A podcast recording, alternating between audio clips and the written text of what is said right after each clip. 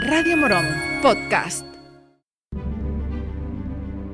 Radio Morón está donde están sus oyentes, en la FM, en los altavoces inteligentes y en este podcast.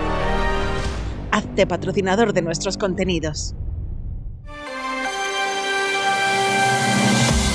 Hoy por hoy Morón, Juan Maidalgo. 7 y 20 de la mañana, saludos señoras y señores, buenos días. Es jueves 2 de marzo, tiempo para la información local en Radio Morón, desde este momento y hasta las 7 y media.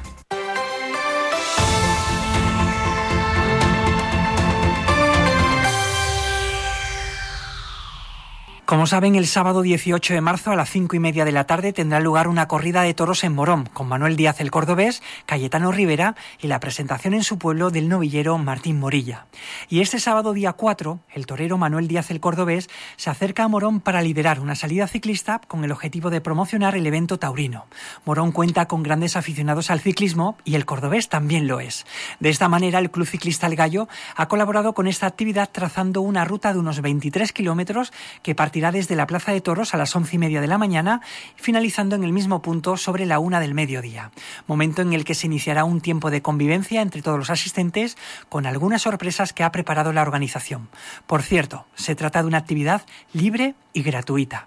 Además, la empresa Lances de Futuro ha adelantado que aquellos que participen en esta ruta y que estén interesados en asistir a la corrida del día 18 tendrán un descuento del 10% en el precio de su entrada.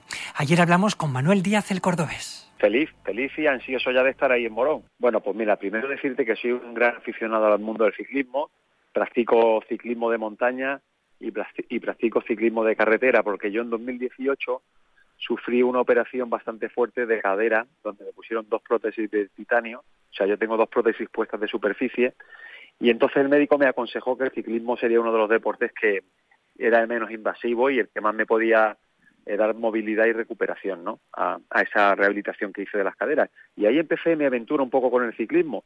Eh, soy una persona que tengo un buen grupo de amigos, nos llamamos los Comanches de Pajanosa, fíjate tú cómo es, cómo es el grupo, los Comanches de Pajanosa, donde estamos personas de todo tipo, de todos los, eh, todo el tipo laboral, de mayores, jóvenes, todo tipo de gente, y ahí empezó mi afición. Entonces fue muy, muy divertido cuando me propusieron hacer una salida ciclista en Morón, eh, para promocionar la corrida de toros y evidentemente para promocionar el ciclismo, ¿no? Y, y, compartir un día con todos los aficionados al ciclismo de Morón y la provincia, que son muchos.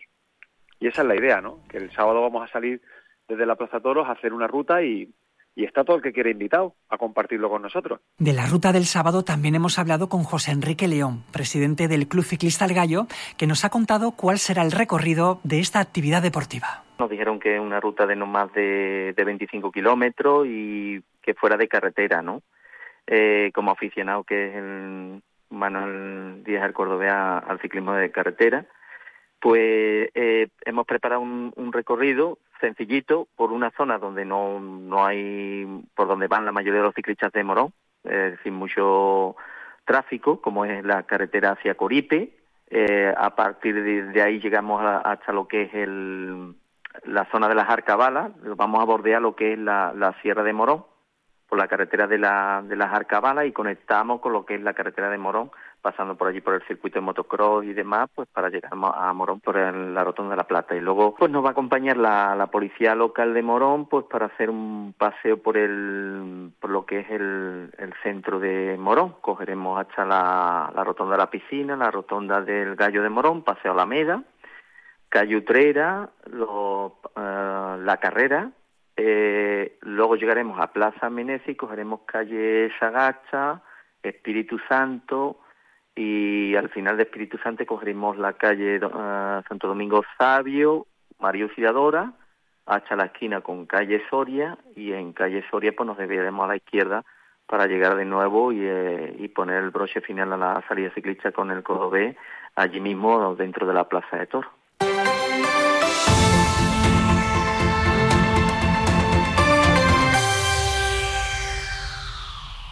Abrimos ahora el bloque de información cofrade hablándoles de una exposición fotográfica organizada por la Hermandad de Loreto que se inauguró ayer tarde en el Espacio Santa Clara para conmemorar el 400 aniversario del Santísimo Cristo de la Agonía en el Huerto, una obra de Luis de Peña que aunque actualmente no procesiona, sigue presidiendo el altar mayor de la iglesia de San Francisco. La exposición titulada El Cristo de Luis de Peña, cuatro siglos orando en agonía, estará abierta al público hasta el domingo 19 de marzo.